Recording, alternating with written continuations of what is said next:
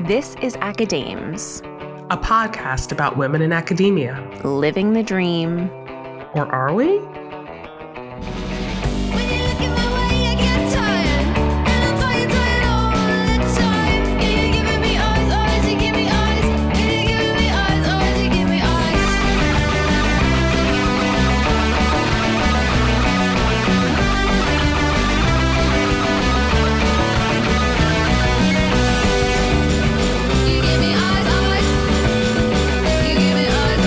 To Acadame's podcast, Dr. Meena Krishnamurthy. Will you tell us about your discipline and institutional affiliations and share a bit about your research? Yeah, I'd be happy to talk about that. Uh, so I am a philosopher, so I'm in the philosophy program at the university, at Queen's University in Canada. Um, I also have, I'm kind of have some involvement in what will soon be the new Black Studies minor, Okay. which will start as of fall next year. Yeah. That's cool. And what kind of things do you write about or research? Good question. People ask me that a lot, partly because my work is a little bit all over the place. So um, I think of myself as a kind of generalist. I mean, I do a lot of different things in social and political philosophy. Um, but I think I would say there are like three questions at the heart of my work. One is sort of what are the values that justify democracy? So, why is democracy important? What kinds of values do we think that democracy encapsulates or best expresses? Um, so, that's kind of a fundamental, like, ethical question. And then a lot of my work has also been thinking about um, maybe how certain kinds of institutional practices and policies don't uh, express those democratic values that we care a lot about. And then more recently, um, most of my work has been thinking about something about the question of how do we realize these values. So it's like we know what the values are, we know what democratic and just institutions should look like, but how do we transition from unjust or undemocratic institutions to more democratic ones? And that's kind of what's led me to focus on social movements, thinking about the civil rights movement in particular, um, and how those were kind of democratic movements and kind of what the aims were of those movements. So I'm um, calling you from the U.S. in December of 2019. We're in the midst of an impeachment process, and with the um, presidential runs in full swing for next year's elections. And so when you talk about democracy and institutions, it makes me think of American politics. Is your work intentionally topical, or you're just doing the work you're doing, and then there's just the world and democracy doing its thing? Yeah, that's a great question. I mean, I think it's I think maybe it's both things in a certain way. So I think what motivated me, um, well, part of it was like a disenchantment. I was kind of working on international justice and international institutions, and I had been doing a little bit of work with a program affiliated with the United Nations Development Program, and I kind of saw the inner workings of these institutions, and I became very disenchanted with top-down models for political change. And so then I was like, okay, like, well, what I really think maybe makes a difference is probably democratic social movements, ground up movements. And then I wanted to kind of think more about the mechanics. So in some ways that's really rooted in the world, but maybe a more global perspective. But then I moved to the United States Yeah. and um, I found myself in a kind of like interesting position of being in a liberal, a white liberal college town, Yeah. uh, very honestly. And so I was really confounded by a lot of people with like stated values of racial justice, equity, inclusion, diversity, all the things that we all care about, but then a kind of lack of political action. And so a lot of my work um, is really has been thinking about what King was saying about the white moderates. Yeah. So on the one hand, have all these wonderful, beautiful moral commitments, but then aren't living up to those commitments in terms of action. And so in that way, it is very rooted in thinking about my own lived experience. Yeah. But the reason I say that it's maybe in some sense abstract from that is that I think a question I've been really faced with and one that I'm thinking through now is whether what King had to say then and what worked in the day of the civil rights movement in the early the early parts of the movement, whether that really applies today or not. Maybe we've gone so far past um, to you know to to that moment that maybe things that worked in the past don't work anymore, and that's kind of something I'm still thinking through. I love that. Maybe we can step back and I could ask you a little bit about your background. Um, you're a Canadian scholar and you've studied and worked in both the US and Canada. Um, and you're one of our first transnational scholars who has that context of working in different countries. Uh, will you tell us a little bit about your background and maybe your most recent professional move where you did move from that institution in the US back to Canada? Right. Yeah. So I'm a Canadian citizen, but my training was sort of in Canada for my undergrad and my master's, and then I moved to the US. And then more recently, I moved back. But in between that, I kind of had a few back and forths in between all of that. So, at least for Canadian standards, sort of wi- conventional wisdom is like if you want a job in Canada, you have to go to the United States and do your degree there. Okay. Um, because there, there are very, very few jobs. Like, you know, in the philosophy market in Canada, there might be three or four jobs a year, Wow. maybe a job in your area once every few years. So it's not like you can say, um, you know, I want a job in Canada, it's going to happen tomorrow. It might take a bit of planning to actually get back home. Um, so I think initially I moved out of Canada for pragmatic reasons, which is like I wanted to be able to come home. And then I was, um, I was in the US for grad school at Cornell, and then I got a job. Luckily, I was really lucky. There was only one job uh, in my year that I was on the job Oh, market at the University of Manitoba. And it, yeah, in ethics, and I was lucky enough to get it, and that was a really great job. But then, um, then I moved back to the US for strange reasons. Actually, I had a pretty severe brain injury, Oh. and I didn't know if I was going to be back in academia or not. And I wanted to try to get geographically as close to home as possible. So I'm from London, Ontario, which is not that far from Detroit. So being at the University of Michigan at Ann Arbor meant I was two and a half hours away from my family. And the thought was if anything terrible happened, then my parents could get there or my mother in law could get there in a minute if I needed support with the family. So you moved to the Um, US to be closer to home in Canada. Exactly, because Canada's a big country. Winnipeg Yes. is like a you know uh, quite a far. Like if you were to drive, it'd be like twenty four hours. Yeah. Whereas you know this was a two hour, two and a half hour drive.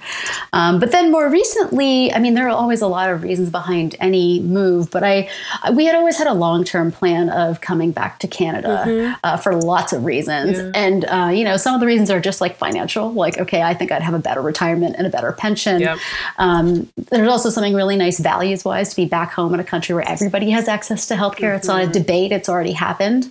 Um, and where, you know, that question is like just becoming a live question, it's a well established practice. And there's something really nice about coming home to a place where you know that everybody has access to some of those basic goods. Yeah. Um, we also have an 11 year old, and I think when I thought a lot about looking at a lot of the students, I mean, the University of Michigan's a prestigious place with a lot of really great, smart kids, but looking at how stressed out they were, we had sort of thought in the long run we weren't sure that we wanted our daughter to go to college in the US. Yeah. At least for her undergraduate studies, take the pressure off in Canada. It is competitive, but it's nothing like the way, the kind of stress that, that people kind of go through So um, in the United States. Could I So a lot of personal reasons. I'm, yeah. could I ask But I was going to say maybe some professional reasons Yeah. might be sorry, it might be that um, I just felt like too my work has always been very critical of the United States, and I just felt like I would be more able to do the kind of work that I wanted to do with less pressure back home in Canada. Yeah. So I mean, and also I would say the tenure process in Canada is much more humane. I think in many ways Mm-hmm. than I mean that's what Canadians will tell you uh, that it's you know much more humane than the process in the United States at competitive or elite programs. Can you tell me what the tenure process is like there compared to here? Good question, because I'm not going up for tenure. I'm on an accelerated clock, but I don't go up for tenure until next summer. But I think one of the things is that um, I think. Well, people, well, here's what people will tell me because a lot of people who go to the US come back to Canada if they can. And I think what people will say the difference is that the criteria for tenure here are much more explicit. So you probably know, like, this debate comes up like, should we have explicit criteria? Should we have a rubric for tenure? We typically don't in the US, uh, in many, most places or many places. Um, and in Canada, because of collective agreements and unions, all faculty are unionized in Canada. So the way that the tenure process happens is already different because of the um, because of because of the collective agreement. So a th- there's a difference, like the, the standards are more clear and explicit. B there's more transparency. Like my understanding is that here you'll actually get to see all the letters that are written on your behalf. It's not just this like invisible process that happens behind a magic curtain. You have a chance to respond to those things early on in the process. You don't have to wait for an appeal. If there's an issue, you get to respond right away. Um, so fundamentally, the process is it seems to be pretty different. I think. That's so interesting. Could I also circle back? Are you open to talking about your brain injury? Oh yeah, absolutely. I've- yeah, I've written a lot about it publicly, so I'm happy to talk Yeah. about it. I've known a number of academics with either brain injuries or brain cancers, and it's just really interesting for us because so much of our livelihood is about thinking and processing and being intellectually um, engaged and even being on computer screens and things. So I'm interested in like that process for you, um, what the injury was like, what the symptoms were like, and how you've transitioned.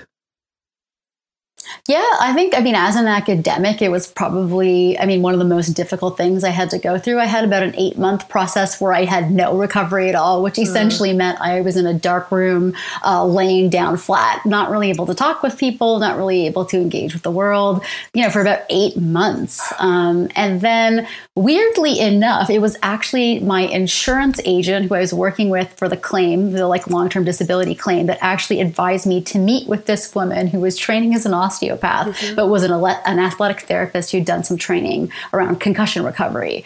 And that was really like the biggest turning point. I had met with a million other experts, but meeting with this pro- person and the kind of rehab that they prescribed was pretty life changing. Um, and so as a result of going through this like therapy, um, you know, I had basically had vision problems, I had balance problems, I had problems with my working memory. Um, there was just a lot. You know, going on. So, but like it's around seven or eight months or so, I started making a bit of a turnaround. And where were you at that point? And what position were you in at that point? Yeah, I was at the University of Manitoba, so I was in Winnipeg as an assistant professor, and um, yeah, How did- and then I actually like had my my interview in Michigan. I think just shortly after that. So it, I think had I not started that therapy, I wouldn't even have been able to do the interview. How how did um, the University of Manitoba deal with your disability and your leave? Again, having the union like behind my back was amazing because they helped me negotiate. So initially, I think we all didn't really know how to handle the injury, and I was sort of encouraged to try my hand at teaching within the first couple of te- weeks, and that did not go well, and it started a big snowball for me. So.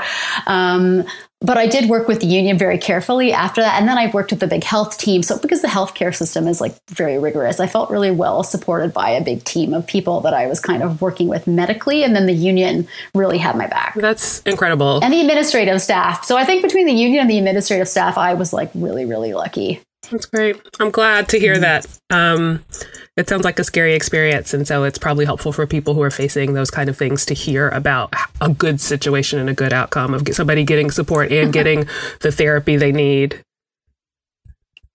Yeah, and it can come from strange places. Like I don't know how people feel uh, like about alternative therapies, or even the fact that it came from an insurance caseworker. I thought that was maybe the strangest things because I'd clearly been meeting with neurologists and doctors and physiotherapists, but it was actually talking to this person who said, "I know all this person who's been working with. A, I work with like a lot of."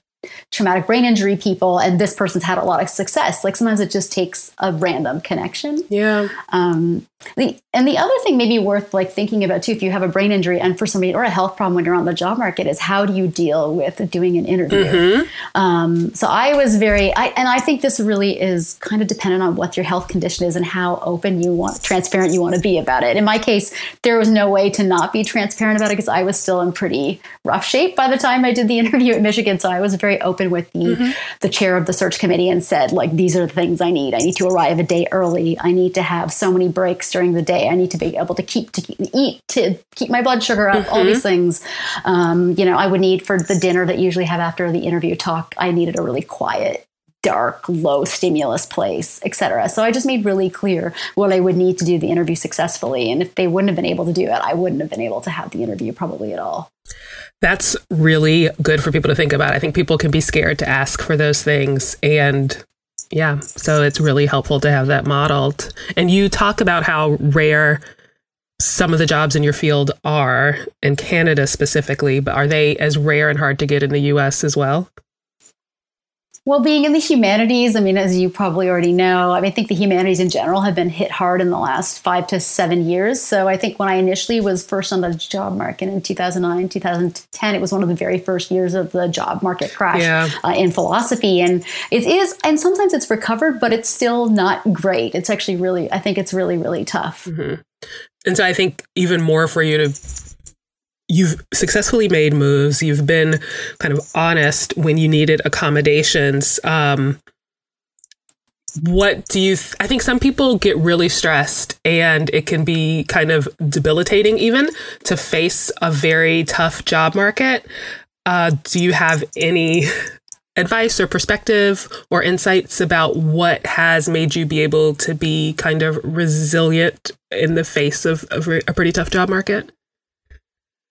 Yeah, that's a really good question because I do think all the precarity is really what, you know, affects people's mental health and not knowing if you're going to get a job, especially after you've been in grad school and put your whole life towards um, something. And for us in the humanities, it's not like we can step out into a consulting job or do something in the industry. That just isn't typically, I mean, it- it's maybe more so the case now for philosophers than it used to be that you could go find a job doing something else, but that hasn't traditionally been true. And there aren't clear pathways to things outside of academia.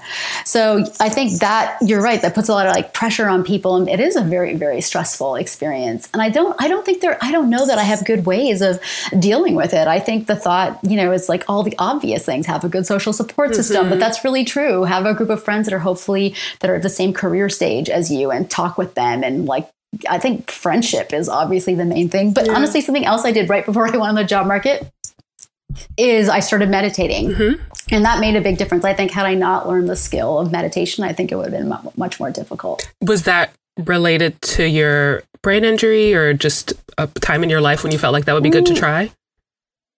I it was actually after I had my daughter, Mm-hmm. and so I did find like I had a bit of a postpartum mood disorder. Mm-hmm. So I did have an anxiety that sort of disorder, maybe about you know that sort of Yep. like two months after pregnancy, postpartum. Um, and so my doctor at the time kind of recommended that I should just do a meditation class and see if it would help, and it really did. It was pretty You've had like great help because it became Yeah, I think your insurance adjuster, Yeah. your doctors, are like you should meditate. Like these people are doing a good job. Yeah, yeah. I mean, I was in Ithaca, so I feel like maybe everybody was meditating at Cornell. I don't really know, but like, so it could be the place that I was in. But I think I am, and I mean, women in general tend to be more proactive Yeah. about asking people for resources and advice. So I think um, I was just someone like, okay, I'm not feeling great. Let me talk to a doctor. Yeah. Let me see a therapist. And therapists, uh, you know, see what they have to say. Then take do meditation, whatever it takes. Mm-hmm. You know. Do you use any kind of app or anything? Do you have a special process? Um, I have always really liked the meditations from MARC. It's a mindfulness awareness research center at UCLA, Okay. and Diana Winston does like some meditations from MARC, and also the the Hammer Center. Okay. They're weekly. I don't know something about her in particular. I love her meditations, and it's often starts with a talk about the research behind mindfulness, and I find that as an academic, I find that really useful. That's very So, like yeah. yes, okay, academic. I will find the academics and the best meditation practice. I like it.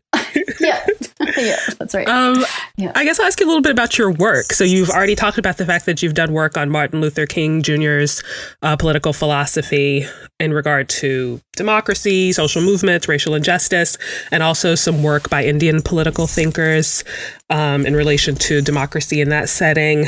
Um, and so I listened to you on Myisha Cherry's podcast and talking about democracy and white moderates. Um, your work sounds fascinating.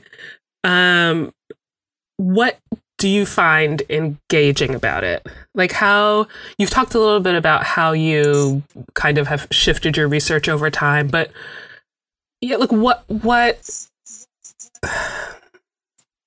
yeah, like what what do you love about your research? Yeah, I mean, I think I am someone who's really driven by arguments. So I think in my own family, we always talked politics and we always ha- would have arguments. And I was always expected to come up with reasons for thinking what I was thinking. So I think, in a way, that's what I'm doing as a philosopher. We're really interested in argument structures and justification and assessing the justification that people give for the positions they hold. So I still am really motivated by that. I want to think about, you know, what kinds of viewpoints and positions can be justified and what are the obvious objections? How do we respond to them? So i think that project of analytic philosophy that's really engaged with arguments argument structure conceptual clarity is something that i'm just still really deeply invigorated by despite the fact that i've been pretty critical of analytic philosophy as a discipline because it can be very exclusionary. I still mm-hmm. am committed to the project behind analytic philosophy. Can you talk a little bit about how the field can be exclusionary? Yeah, so I think, um, well, in many ways, I think of philosophy primarily as a kind of method which could be applied to almost anything, any question, any kind of uh, uh, like article, or even a play or a piece of poetry. Many people don't really share that view, and there is a way where, um, well, I mean, philosophy has a can a so-called canon, which essentially has long consisted of white men from the so-called West. Um, and so I think I think that's starting to change. And I think when I had first gotten in philosophy, so maybe say a decade ago, in some ways those conversations were just happening, and I was pretty outspoken about some of my own criticisms of the discipline, and many other people were. And I think finally now there have been so many of us that you're seeing the actual change where people are uncovering hidden figures, whether it's women in the history of philosophy, and and paying more attention to their work. But I think one of it is just that we have this canon that we've stuck to very strictly, and um, it's very it's strange but in political philosophy i actually feel in some ways that it's almost been the most stagnant so we see in like the history of philosophy people who have long worked on plato are now talking about you know other uh, you know or, or other kinds of historical figures are now talking about women we don't see in contemporary political philosophy as much, I don't think, an open mind to a diverse kind of canon. And I don't know what explains that. I, I, I'm not really sure because you would think that political Yeah. philosophy would be the most open minded, but it actually isn't. Okay. Yeah, people- I, I don't really know. I think I think part of it might actually be that you know. I'm like trying to think of like the diplomatic way to say this. I think a lot of it is we look that that you know philosophy in general there is kind of pedigree di- driven, and I think the most prestigious journals in political philosophy are. I mean, as any prestigious journal is, it, they can be somewhat stagnant because they're somewhat status quo. Again, I think this is starting to change, but I think for a long time it was sort of the same people publishing in the same journals, the same kinds of topics. And I think in the last couple of years in particular, I've, I, I've started to see an opening up, up in philo- fields very uh, close to political philosophy. So my hope is like that will start changing in political philosophy as well. Do you think philosophy thinks of itself as a progressive field or not? Like, is it kind of a progressive field, reactionary field? What? How does it think about itself? It's actually hilarious because I would think if you talk to most people outside of philosophy who know anything about philosophy, they will tell you that it's actually a very conservative field. Yeah. But then people within philosophy, because there is a really kind of progressive left leaning disposition, I think, within philosophy, that they'll think of philosophy as very progressive. So I think it depends on what you mean. Um, for example, there are a lot of philosophers who probably identify as being social democrats or socialists, and that, that might be one of the more common leanings in philosophy. Again, I don't have the data to back this up, but just from conjecture. Um, but on the other hand, if you've seen, for example, people working on race or gender and how prevalent their work has been in the field or traditionally how they've been treated in philosophy, I think people would say it's less progressive. So it might mm-hmm. depend, it might be an issue by issue kind of kind of answer. Maybe it cycles back a little bit to what you were saying about Michigan and being in the US in towns that are like white, that view themselves as very progressive, but where you didn't feel like that matched their commitment to their actions and the ways that political life was active and people were living. I don't want to misrepresent you, but could you talk a little bit more about that?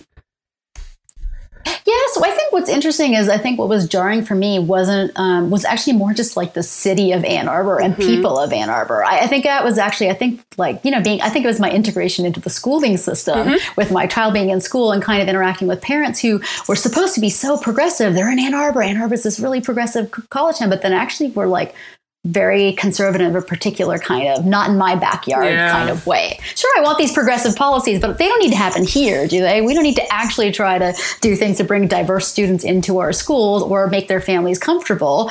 Um, you know, so I think th- those those were the things that were jarring to me. Michigan as an institution, I think, is really complicated because I think in many ways I felt that at least the people I knew sort of best in the administration were very progressive and I, I think we're trying their best to do you know what was right. But i also think being in the midwest you're like geographically kind of isolated in a certain kind of way. So in a way the way that people approach their discipline sometimes to me felt a bit old fashioned, but I think it's because it's not like you're in New York or somewhere where you're interacting with academics from all different stripes all the time from all over. Um, it's very isolated. People aren't coming to Michigan as much maybe between November and March or February because of the weather. Yes. So there are a lot of things that I think could explain what's happening. I mean, the Midwest has its own kind of polite politics. Yeah. So I think you're not going to see like aggressive or hostile racism. That just wouldn't be consistent with the culture of the Midwest. Um, so I think there are just like a lot of strange things going on in the Midwest that might explain my experience in Ann Arbor. But it, it was an interesting contrast to being in Ithaca,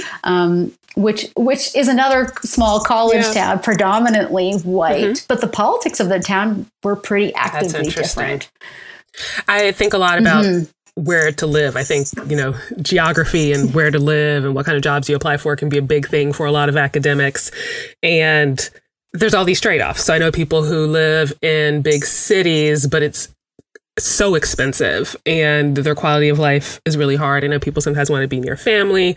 Um, I myself live in a college town and there's something very comfortable about it, but a lot of the themes that you talked about also resonate. So, um, Right. Yeah, just I think kind of that idea about where do I live? What is this place like? Um, something I think about a lot and a lot of people think about. Yeah. And I think Yeah. so, and I think that's ultimately maybe what drove me in part to come back to Canada. Um, my partner's also a public school teacher, and so Oh. had this long like dis- discussion. I was very excited to be in Michigan, not only because of my head injury being close to family, but it was a really amazing department in political philosophy. So career wise, it was a great move, and it was a big step up from an institution that was unranked to an institution that many people would consider top ranked or something like that. Um, so it was a big step up career wise. But when I kept thinking about my life, like for me, my husband, my child, um, even the tenure process, frankly, like I. As a Canadian, I had options. It's not like I had to, to be at a good institution in Canada. I didn't have to live that life where my partner's in a public school in the United States getting paid pennies, um, being asked to work unlimited hours, collecting data and standardized testing all the time. Uh, when my child has to go through the SATs, like I ha- I'm lucky because being a citizen of Canada, I have options. Um, and so the thought in a certain way, I mean, everyone in my life at home was just like, why aren't come home? Like, what are you doing in the United States? Um, and there's good reason, I think, for that because I think most people, and there's a big difference. Like, I love, uh, you know, Michigan. In some ways, I bled blue and yellow, but I think um, people, when I like now that I've been back in Canada, like averagely, truly, and I say this coming from a great love of Michigan, but people are happier here at Queens. Yeah. Like averagely, people are happier. People aren't stressed out about tenure. They're not stressed out about what comes after tenure. People are like, and they're people doing good work, important work. But I think people are, and I don't know if it's because of background conditions. I'm not worried about retirement. I'm not worried about my kid getting into college. I don't, I don't I'm not worried about great debt from sending my kid to college. Like all of that goes away. And then add the bonus of, hey, like tenure should be a pretty, again, humane process. So I'm also not worried about that.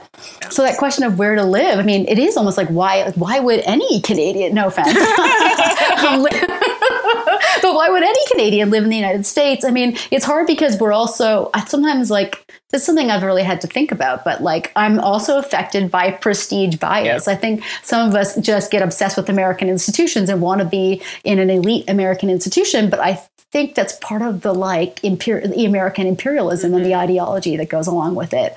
Um, that's not to say I would never return to the United States, but I've had to take a good look at myself to be like, why would I trade all this life stuff, you know, to, to be at a really prestigious American institution? Is prestige worth everything? Mhm. Maybe not. I was going to ask about that. So, like, Mhm. what makes a good institution? There's these rankings, there's prestige. Does it make a difference? How much of a difference does it make in your work to be at a place that's more st- prestigious and maybe richer, wealthier versus not? Like, I'm sure at the extremes it makes a difference, but where is that balance? It's a good question. So in Canada, people will say, oh, they're all public institutions. There are no elite institutions. That isn't entirely true. There is an informal kind of ranking of America of Canadian institutions that Canadians will be well aware of. So in a way, I am in a kind of I'm still in an elite institution.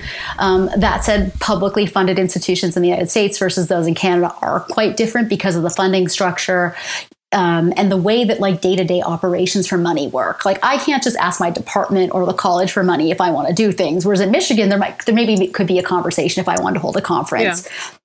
Here i'd have to basically apply to the social sciences and humanities research council for a grant. So most of our funding will come from the government through these um, these institutions whereas in you know at michigan it would have been very very different. Um, i think the main difference is that at least it, but it all depends on what institution you were at. Like michigan had a pretty wealthy philosophy department with an, its own endowment. Yeah. and so we had some teaching releases built into our kind of you know our regular um, positions that I don't have here. So normally it's a 2 2 teaching load at Queens. It was a 2 2 load at Michigan, but every other year or so you get bought out of one course. Um, and there were more opportunities for internal fellowships that you would just reduce your teaching. So I think one thing, the big difference for me is just that it's um, being at a public institution in Canada, it's pretty difficult to get out of teaching. Like, Yeah. And, and you have, I, have, I probably have more grading. Mm-hmm. Um, so I do think material resources, I probably had some of the like much more access when I was at Michigan. But as a philosopher, it, it's unclear like how much that'll impact my research over the long run. Yeah. Um, You talked a little bit about pensions and the social safety net. Um, going back and forth, like, are you part? Do, do you kind of keep your social security and just do you worry about that, or you're just like it'll all settle in the end? Um, I mean, I think that's a good question. So we have definitely worried about it because we have a bit of pension like everywhere. Yeah. So some back in Manitoba, some in New York State, some obviously in Michigan, and now we'll be kind of starting again. Um, at least. So I think you know there is a certain sense where like in the next, I don't like we've obviously just moved here, but there is this feeling of urgency. Like we want to make sure that we're deciding wherever it is we're going to stay forever. That we kind of decide in the next few years, so that we can just really start contributing to our pension and saving for what we need. Um, so I do think it's something now that I actually think about a lot more. Whereas until I don't think until very recently had I really sat down and thought about those things. I know some American scholars who have moved to Canada and are very excited about it. One of them was surprised by the number of strikes. Like there'd be a strike, and he's like, "All of our admins are on strike." He's like, "What's happening?" And so, can you talk a little bit about like strikes as a way of life, or I don't know if it varies uh, different parts of the country. Yeah, absolutely. So I think when I was in maybe when I was in my first or second year of college, there was a month long strike. So and and I mean for me it didn't matter because I was in the beginning of my degree, but for those who were looking to graduate, like this could be a big deal, Yeah. right? So I think I mean, but that's that's part of the punch, right? That you get like you need that kind of an impact, otherwise a strike isn't effective. So I think you're right. There is a kind of strike culture right now. Uh, actually, the high school board, like in King, well, I guess in Ontario, the teachers like are striking. They just had a strike on Wednesday, a one day strike to kind of send a signal. Yeah. Uh, there's a good chance the elementary school board is going to strike as well. Our union, which is the Queen's University Faculty Association, you know, was supposed to join the strike in solidarity on Wednesday. Uh, so you're right. Striking is very much a way of life, I think, for educators here. But um, being pretty left leaning and very supportive of unions, I actually uh, constantly being in Michigan thought about like how important it would have been for the teachers, even in a place like Ann Arbor, which comparably probably pays better than many other places for public school teachers, but how important that right to strike is. Because without it, you have nothing to negotiate. Um, so here, as a result, teachers' pensions in Ontario are, are some of the best pensions for like any job in Canada. Um, and the benefits and, and the annual pay scale is very, very, you know, good. So I think that that's because of the ability to strike. I love Um, you can't take the teachers for granted. Yeah, you can't take the teachers for granted in the same way when, when when you actually go through missing them when they're striking. So I think it's a good thing. We want to hear from you. What do you think of this episode? Tell us about your experience as an academe. You can reach us on Twitter at AcaDames Podcast, by email at acadamespodcast at gmail.com, or please leave us a voicemail at 919 666 7301. And if you like what you hear, rate us on your favorite podcast app. It'll help people find us. I am curious about your success kind of on the job market, moving universities, and you, there were different reasons behind it. But I think a lot of the women that we talk to feel like getting a competing offer is one of their only options for leverage in the US. Um, but they feel hesitant about going out and getting a competing offer or, you know, worried about backlash because sometimes, you know, you're told to do this, but then people um, feel defensive when you do do it. And so there's all these weird dynamics around this. And so I don't know if you could share some perspectives on applying for other jobs when you have a job and what you think about those dynamics. Oh, it's so true. I think that's such a difficult thing, but I think they're generational differences. Mm-hmm. So I do think that the old guard has always traditionally, especially women of color who fought to stay in the profession and, and are now seniors are giving advice. I've had this advice myself, you know, that you should be very careful about applying for other jobs, especially as a woman of color, the reputation you would get, especially because you've already jumped around from so many different jobs. And I took that, you know, advice to be coming from a very good, sincere, caring place. But I mm-hmm. also thought, well, why should shouldn't I do that? Is it because of institutional loyalty? If we were living in a fair and just world, an institution would be paying me how much I actually should be getting. Mm-hmm. Of course, we don't live in a fair and just world. People should just get what they should be get like they should be getting, but we don't. So we have to fight for it. And you're right. Oftentimes, the only way to get a, a- a- like a salary increase in the United States is to get a competing offer. So I do think that that's an unfortunate truth, but I think we know this now. Mm-hmm. So I think when I talk to people around the assistant and the associate level, I'm, I mean, people have always like given me the advice from people from those positions. Um, to always just apply. If someone's trying to recruit you, let them recruit you, and then see what happens. Um, I think that's good advice. But I think it come. We have to recognize that it probably does, as women of color, it probably does come at a cost. It might look make us look academically promiscuous, um, like we can't settle down or make a commitment, or that we're always trying to get more, um, or uppity. I think that's something I personally am Yeah. always worried about. That it's making going to make me seem really uppity. That I'm just trying to look at these other places um, or look for other positions. And that's something I would still worry about. Yeah. I, and I don't know what the way around that is, but I do think there are generational changes because we're having this conversation publicly. People know what women are up against. And I don't think we judge women. I don't, anyways. And I don't think as many younger women judge other women for repeatedly going on the market until they find their dream job, whatever that may be. Good to know. Um, I listened to you again on Myisha Cherry's podcast, and you talked about falling in love with philosophy when you took a course for non majors, I think. Um, are you still in love with the teaching of philosophy? And like, how do you find teaching? Yeah, I still love to teach philosophy. I think um, I'm trying to think why. I think one of the things I don't know, and this is maybe a bit vain, but one of the things I have always loved about undergraduate teaching is when you're teaching like ethics, whether it's about poverty or animal rights or race, there are these aha moments. And those are the moments where I live for, where there's a kind of conversion. And uh, that, like, I live and like die for that moment. It doesn't happen every semester, it doesn't happen all the time. But when it happens, I mean, those are the moments that really stick with me. Um, and I, I like those are the reasons that I love to teach. But I think the other thing is I've always loved the performative aspect of teaching. I like being in front of an audience and giving a talk. So I'm happy to go and do that and get paid to do Yeah. that. It's, again, it's like a vain, it's like a project of vanity in a certain way. So I'm totally like okay to admit I'm a bit narcissistic. I love it. Um, but I, you know, but I like to be in front of an audience and like connect with people. And then, you know, it's what is better really than getting up a couple times a week to talk about the most important. When I was at Michigan, I taught a course, it was in political economy, that I really thought was on the most important issues that we could talk about climate change, racism, uh, you know, sexism, all the very important issues. And what could be better than get to talk about those things every single day? And at the level of teaching like a seminar, talking with a small group of people who deeply care as much as you do about those things, I think that's like the most rewarding aspect of teaching. So I'm still excited about that.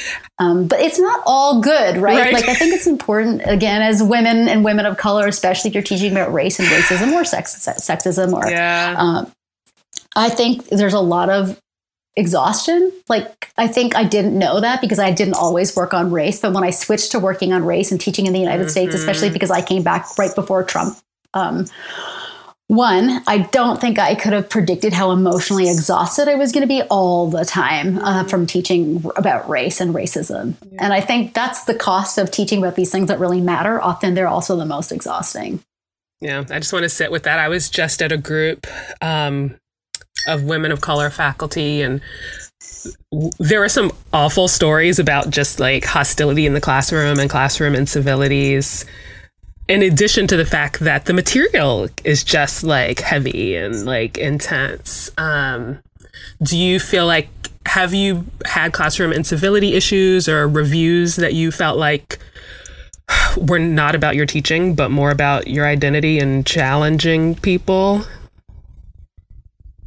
Yeah, I mean, I think I've actually been mostly pretty lucky in my course evaluations. Um, I mean, I had a lot of comments, you know, about my clothing. Like one year I wasn't dressy enough. One year I was wearing too many. Like somebody would like love the turtlenecks. I was in Winnipeg and I was really cold all the time, so I was always wearing their like love the turtlenecks. So I think that's really gendered and that really bothered me. Um, I think one of the comments I got after just telling you about this class that I thought was on the most important issues. Okay, the class was largely white, largely male, a lot of students coming out of econ, so very different discipline than being philosophy majors. But the thing that I got in my course evals was like a number of people said that this they felt this class didn't cover anything important.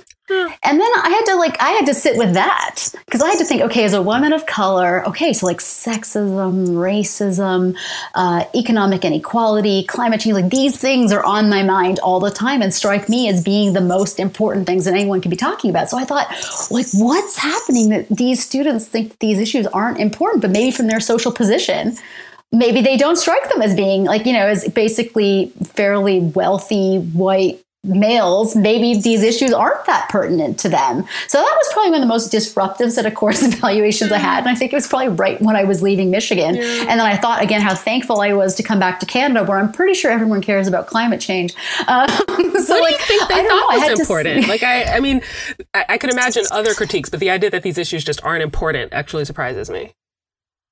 It really surprised me. And then i i mean obviously in some ways maybe there were failings on my part. Maybe i didn't convey the importance. Maybe i took for granted that these were obviously important things but maybe maybe you can't do that Yeah. right? Maybe you have to always you know fight to make clear why why what you're talking about is important. And i think um yeah, so I've had to grapple with that, and I haven't been teaching this term, so I've been grappling it with again as I'm about to start teaching. it. like, you know, so things that seem obviously important to me may not seem obviously important to other people, and sure, there's a kind of injustice in that. Like, it's it's kind of insane that like there are a group of people who don't think these issues are important, but um, that's part of the political battle that you're fighting in the United States. I think is like convincing this group of people that these things do matter. Um, so it's part of our, my task, I think, as a teacher to like make a better case for that as disheartening as that is. right? Yeah. It'll give you a chance to stretch, I guess, your pedagogy. yeah, yeah, yeah, exactly. Uh, what kind Mm-hmm. of students do you teach? Like, I have the impression that there are fewer philosophy majors than there were decades ago. Is that correct? Is that not? I don't know. I mean, there obviously are reports of various programs shutting down philosophy majors, but I don't think that is true. I mm-hmm. just think what has happened is that philosophy has actually started to change. Mm-hmm. So, at the University of Michigan, for example, there were two interdisciplinary programs that fell under the auspices of philosophy, cognitive science, and Oh, interesting. philosophy, politics, and economics. Mm-hmm. And enrollment was highest in those cognates. Okay. Rather than just pure philosophy majors. So I do think that in a way, philosophy is going back to its interdisciplinary roots as a way to recruit students who want interdisciplinary degrees and who want um, multiple multiple skills. So I do think what's happening is philosophy is changing. At Queens, actually, our pure majors number I think it's one of the highest in the humanities at Queens. So I- I don't know. I think, and I think I just read an article yesterday that was talking about the fact that now there is a renewed interest in the liberal arts and the humanities more broadly, and I don't doubt that. Um, in part because I think in the moment that we're in, if anything we're seeing is like science, as important as it is, isn't the only way to address the problems we're facing. Mm-hmm. Ethics has got to start mattering, I think, for example, among other things. So I do think there might be a kind of return to philosophy as people are thinking about values and how to determine what their values are and, and how to fight for them. I think philosophy can actually be useful in that project. when you think about starting teaching at a new institution where the student body might be different than the student body at the last institution, how do you approach that? Do you try to just teach the same material and just see how it goes, or do you use that opportunity to change things? Like, how do you think about it? Yeah, it's a good question because I'm one of the courses that I'm teaching is a grad undergrad seminar in Martin Luther King Jr.'s political philosophy. Yeah. And like there are a lot of things in the United States that you can take for granted. Like everyone will have gone through high school and read the letter from Birmingham jail. That just won't be the case in Canada. Um, there are like certain kinds of historical stories and narratives that you can take for granted. Like everybody will basically know about the civil rights movement, the big marches, and, and the relevant legal um, uh, like pieces of policy that came out of the civil rights movement. Whereas here, that wouldn't be the case. Yeah. So there has to be more contextualization. Um, and then thinking about how those issues, I think this is my job, maybe now that I'm back in Canada, think about this is that, you know, I might, I- so far in this conversation, I've been sounding very idealistic about Canada, but in many ways, I would argue that the race conversation is like two decades behind in Canada Yeah. compared to what it is in the United States. So I do think there has been a long, like, inability to talk about race explicitly as an issue. And And I do think now we're in this moment, especially as things are going so awry in the United States, that we too have to grapple with the fact that um, there's a lot of racism in Canada, in particular um, regarding Indigenous people, but immigrants, and obviously Black Canadians who've been here for generations as well. So um, I think it's something we're starting to talk about more. Um, but I, I mean, but averagely the conversation just feels very, very behind. So I think for me, the, the thing is going to be translating maybe what I've learned from being in the United States and, and what people have talked about there and trying to make it relevant to Canadian students as they think through these issues themselves. What do you think are some of the most important challenges when it comes to the place of women in philosophy? Hmm. Yeah, it's interesting because I think there there have been a lot of. Um, I think some of my, my most important mentors have been women, um, women who were sort of senior in the field, and I think women in philosophy have done a good job of mentoring other women. That's great. I think for me, the biggest issue isn't necessarily for women so much as it is might be women of color. So I do think one thing I felt um, I felt really prepared in a sense because there was so much mentoring around being a woman in academia, especially someone who had a child during grad school mm-hmm. um, and going on the job market with like a six month old. I felt kind of actually prepared for that because I knew a lot of women who had had children either in grad school or early before tenure. And so I had a lot of discussions about those things and I felt ready. Mm-hmm. What I didn't feel ready for was maybe how much like racism in a variety of forms that I was going to experience once I was an academic. And I mm. think um, I was really unprepared for that. Yeah. Um, and two, now that I'm more squarely focused on race, it is kind of interesting that in many ways my discipline is still not considered real philosophy, that it's not, you know, you don't see a lot of philosophy race in the best, most elite journals. Or if you look at elite departments, there might, in some of them, there might be a philosopher of race, but it isn't necessarily like every department has a philosopher of race um, in every department. So for me, I think in a way, I'm really interested in thinking about women. And I think a lot of my interest in diversity originally started with thinking about women in the discipline.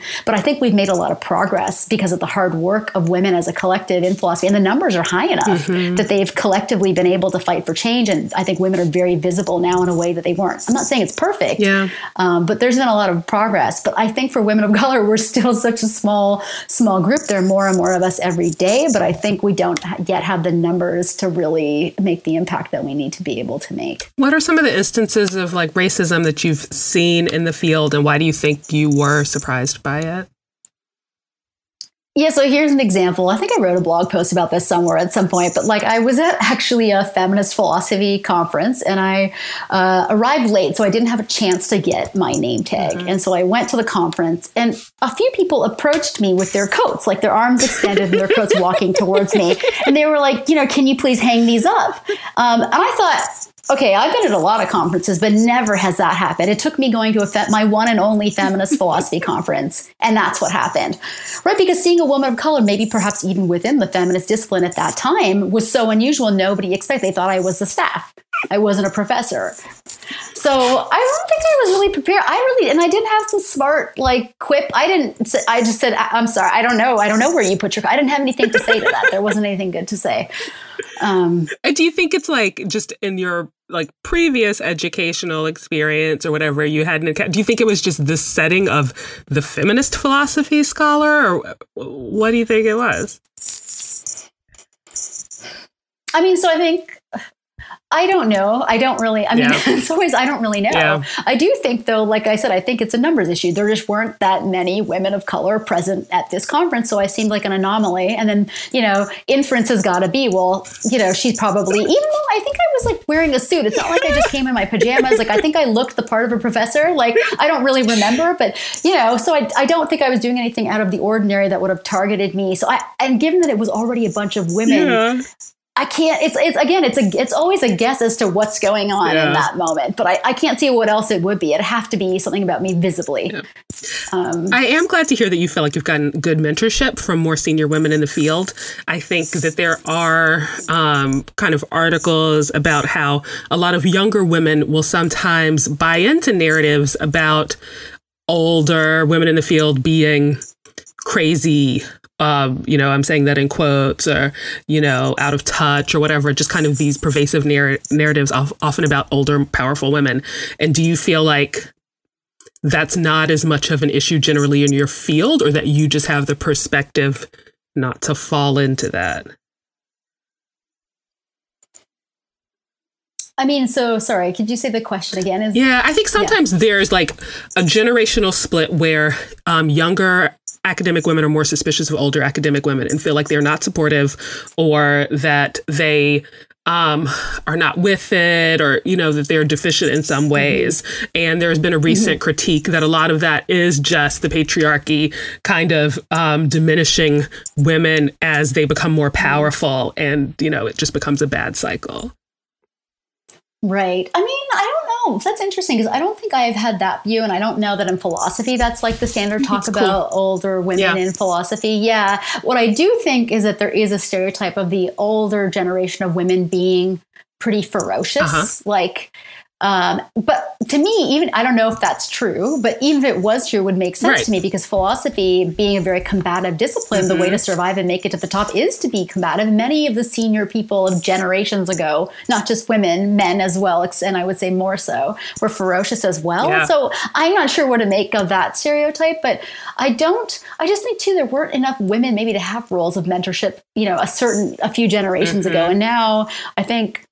I think there's been a really concerted effort among women. And I say this like, you know, a lot of the mentorship I've gotten, I was lucky to have a woman like on my committee when I was a grad student at Cornell and a very supportive chair of my mm-hmm. committee who was a man, but but like very progressive, maybe even would identify as a kind of feminist. So I was lucky because I had these really progressive advisors. Yeah. But then after that, a number of women who weren't exactly political philosophy, more on the side of metaphysics and epistemology, have been mentors for me.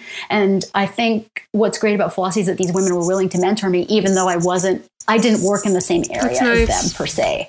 Um, so I do think, yeah, I don't, I don't, I don't have that view at at all. But I don't Mm-hmm. think that people in philosophy necessarily have that view. It might be disciplinary divide on that question. Yeah.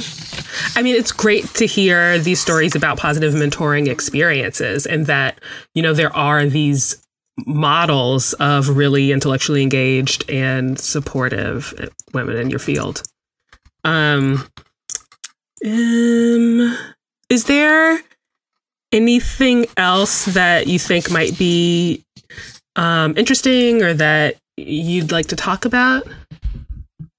Yeah, sure. I guess I was just thinking on the mentorship issue. In a lot of ways, um, I formed kind of relationships with professors during my undergraduate degree who I'm still and continue to keep contact with and who are now very good friends of mine. But I think that mentorship role starts early. I think had I not had the mentorship of those women in my undergraduate career, maybe I wouldn't have ever been able to imagine myself as a philosopher.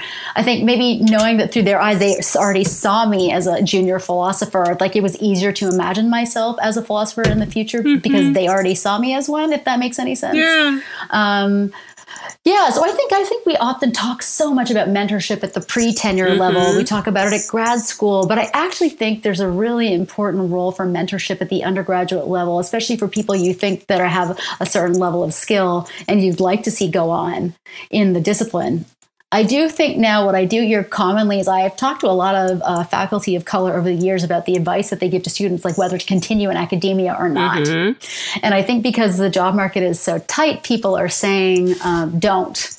And now I think what's sad is if someone had said that to me, I probably would have taken their advice seriously, but then I also wouldn't be in the discipline. So it's it's it's hard to know what kind of advice to give people. But I think if we take our roles as mentors seriously, that's a question like for undergraduate students who might be going on the profession or not, or just thinking about it, that's a question like we really have to grapple with. Like, do we advise these students to go on? Especially because um, as we know, like the road can be difficult, especially for people from minority or underrepresented groups do we encourage them to go on or not? And what's our role as mentors? Do we just give people information or do we give actual advice? I think these are all like really hard questions that i don't necessarily have answers to. I think about people with backgrounds where they don't have family wealth or support because I think just what you give up pursuing a graduate degree with the low wages and without the opportunity to kind of build wealth or a safety net can be really damaging to people um, who don't have, you know, that um, class status or any kind of family financial support to fall back on. Would that make a difference to you if you're advising somebody? yes 100% Yeah. definitely i mean But I think that's why it's hard because on one hand, those are the perspectives, at least I would say in philosophy, but maybe in academia generally, we need. Right. And without them, we're losing out on the knowledge that their lived experience and social position would bring to the academy that we're desperately in need of. So I, there's just such a difficult. Um, that's why these big political debates that are going on right now about whether public education, you know, whether at public institutions education should be free, really, really matter. Um, because maybe there's a way where we don't have to. We don't have to give that answer that we're talking about now, which is that if you don't have enough money, don't continue on. Ideally, everybody gets funding and gets into a program at least, so they're not going into debt for grad school, which I definitely wouldn't advise. Yeah. So So maybe the advice is something like apply to programs where you get money that'll get you give you money to go, and if you don't get it, don't go to grad school. I think that's roughly the advice I, I do generally give. Okay, Meena. Uh, we always wrap up by asking our guests about th- is academia a dream, a game, or a scam? And so I just want to ask you if do you think academia is a dream, a game, or a scam? maybe it's a bit of everything. So I think I always have the dream of reading and writing and and, and talking with people about, like I said, some of the most important issues that we face. Um, so in that sense, it's a dream.